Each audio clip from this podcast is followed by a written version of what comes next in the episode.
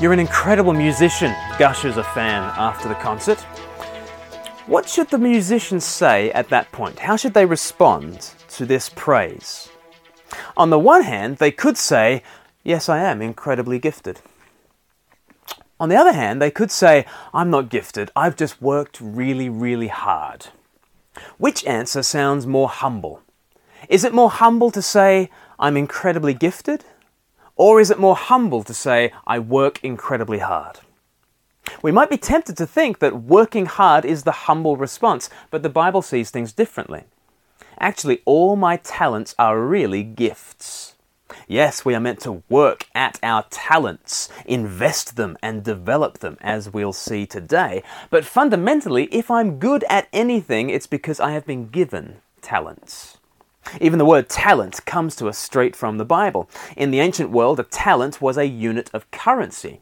But in Matthew chapter 25, Jesus told a parable that made the whole world think differently about talents.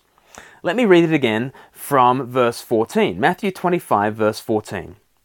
Again, the kingdom of heaven will be like a man going on a journey, who called his servants and entrusted his property to them. To one he gave five talents of money, to another two talents, and to another one talent, each according to his ability. Then he went on his journey. The man who had received the five talents went at once and put his money to work and gained five more. So also the one with two talents gained two more. But the man who had received the one talent went off dug a hole in the ground, and hid his master's money. After a long time, the master of those servants returned and settled accounts with them. The man who had received the five talents brought the other five. Master, he said, you entrusted me with five talents. See, I've gained five more. His master replied, Well done, good and faithful servant. Uh, a, a phrase for tomorrow. He said, You have been faithful with a few things, I will put you in charge of many things. Come and share your master's happiness. The man with the two talents also came. Master, he said, you entrusted me with two talents. See, I've gained two more.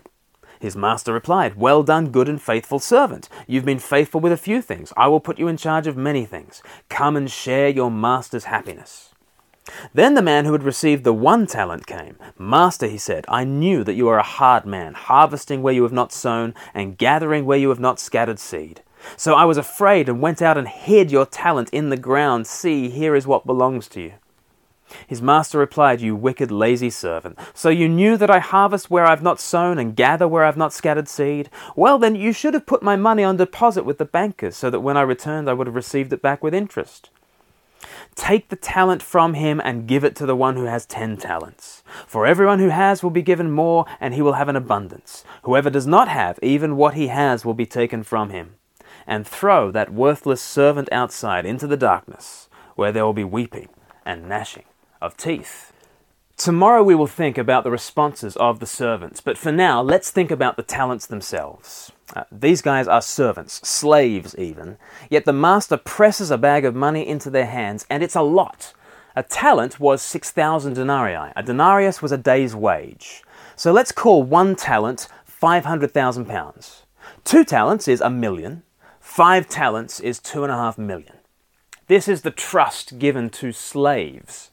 And it's a picture of what Christ has done for me and for you. Jesus has given you a talent, or many talents. He doesn't give everyone the same, but He does give everyone something. And He expects us to put that talent to work.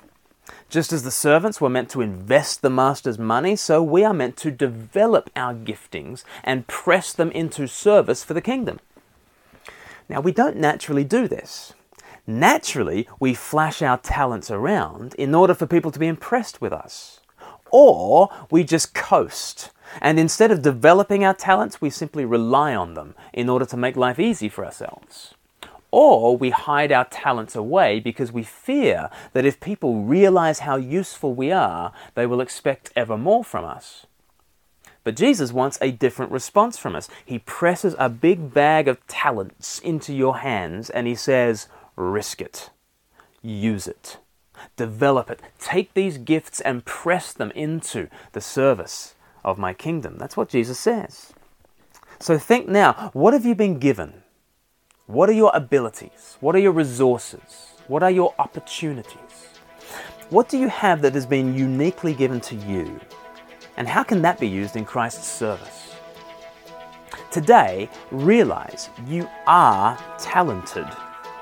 But whatever you have is a gift given out of sheer generosity by God. So don't use those talents to gloat, don't use them to coast, and don't hide them away. Freely you have received, freely give.